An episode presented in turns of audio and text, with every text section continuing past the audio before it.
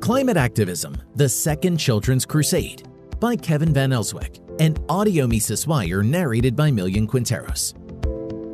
Modern secular society embraces a new religion complete with prophets, crusaders, commandments, contrition, and even a holy land. East Anglia, United Kingdom. These congregants will behave idiosyncratically in the economy. The activist green movement increasingly parallels Western religious structure, even generating a modern version of the medieval Children's Crusade. Motivated by hope, the First Children's Crusade assembled in 1212 under the preteen leadership of two boys countries apart Stephen of Cloyes, France, and Nicholas of Cologne. One claimed a vision and the other a letter from Christ, sparking a movement to retake Jerusalem from the city's Muslim conquerors. The boys' preaching and zealous piety created what some historians have called mass hysteria. Greta Thunberg of Norway has become a leader of the Second Children's Crusade. How dare you! She scolds as she issues press releases and speaks globally, seemingly without adult manipulation, speechwriters, coaches, press managers, or stylists. Into this publicity storm steps a second leader, charismatic young representative Alexandria Ocasio Cortez of Brooklyn, New York, a cool older sister who galvanizes children's fear of imminent death. She claimed in early 2019 that we have 12 years left. These two figures have many willing acolytes.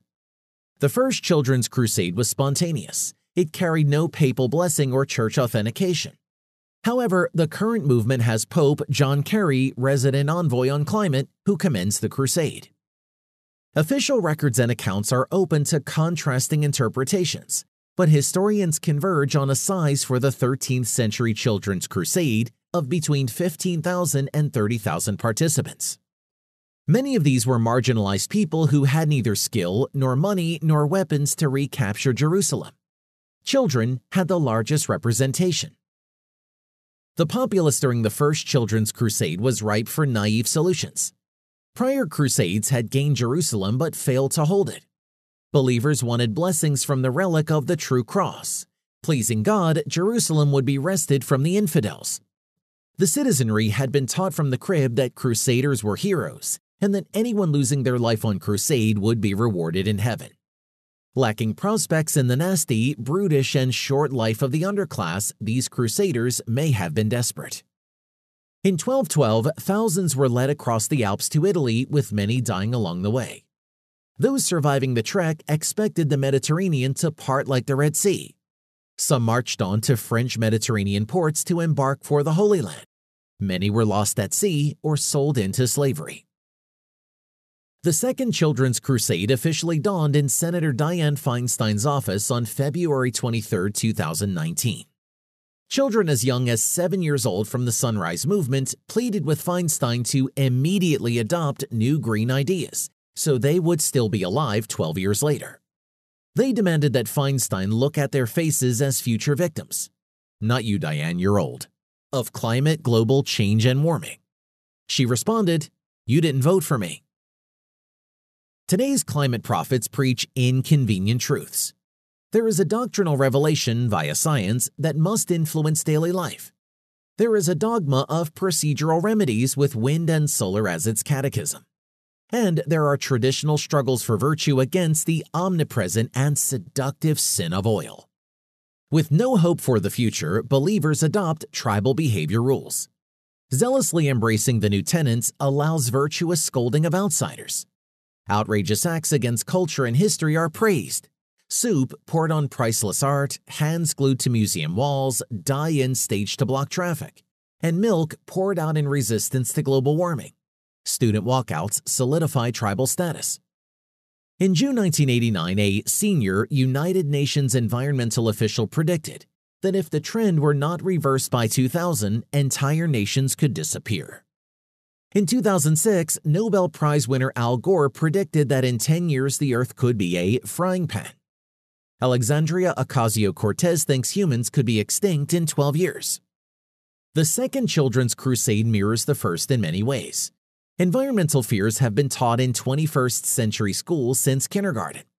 There is frustration with the lack of progress in addressing climate change. There is fear leading to desperation. The children are considering how short their lives will be. COVID isolation has made socialization difficult and the future unappealing. Long term goals of education and family formation are dissipating.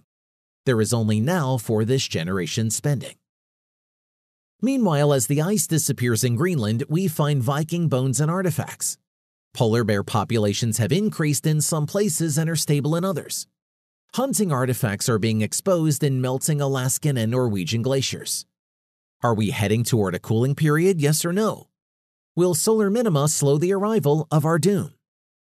This panicked rush to the doors focuses on elimination of carbon emissions without the help of the three largest developing economies. We will not reach the heaven of carbon zero. We are ignoring geoengineering efforts to mitigate suspected warming.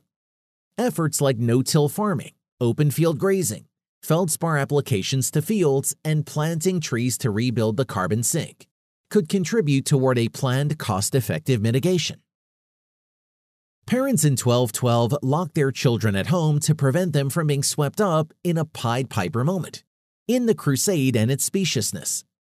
In 2023, especially after the early COVID predictions, parents need to take their children aside and teach them to be suspicious of these precise predictions of climate doom. Generation Z citizens need to take a flinty look at the climate debate from Robert Malthus 225 years ago to global cooling alarmists of the early 70s, to doomsayers of the 21st century's global climate change panic. Predictions have not been challenged adequately. The current dialogue labels disagreement with the new green religion precepts as heretical. Today's crusade is drawing from a pool of distressed teens. Psychologists are alarmed at the rate of suicidal ideation and attempts in this generation.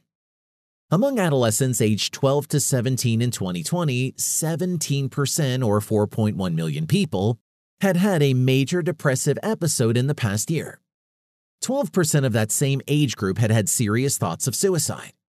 55% of the female high school population had reported feelings of hopelessness.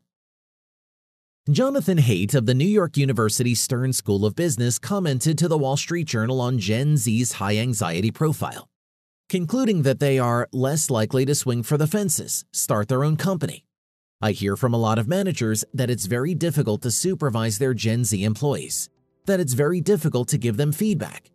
That makes it hard for them to advance professionally by learning to do their jobs better. The threat of incineration interrupts the American dream and may underlie quiet quitting trends. This fear will affect education, the economy, and family formation. For more content like this, visit Mises.org.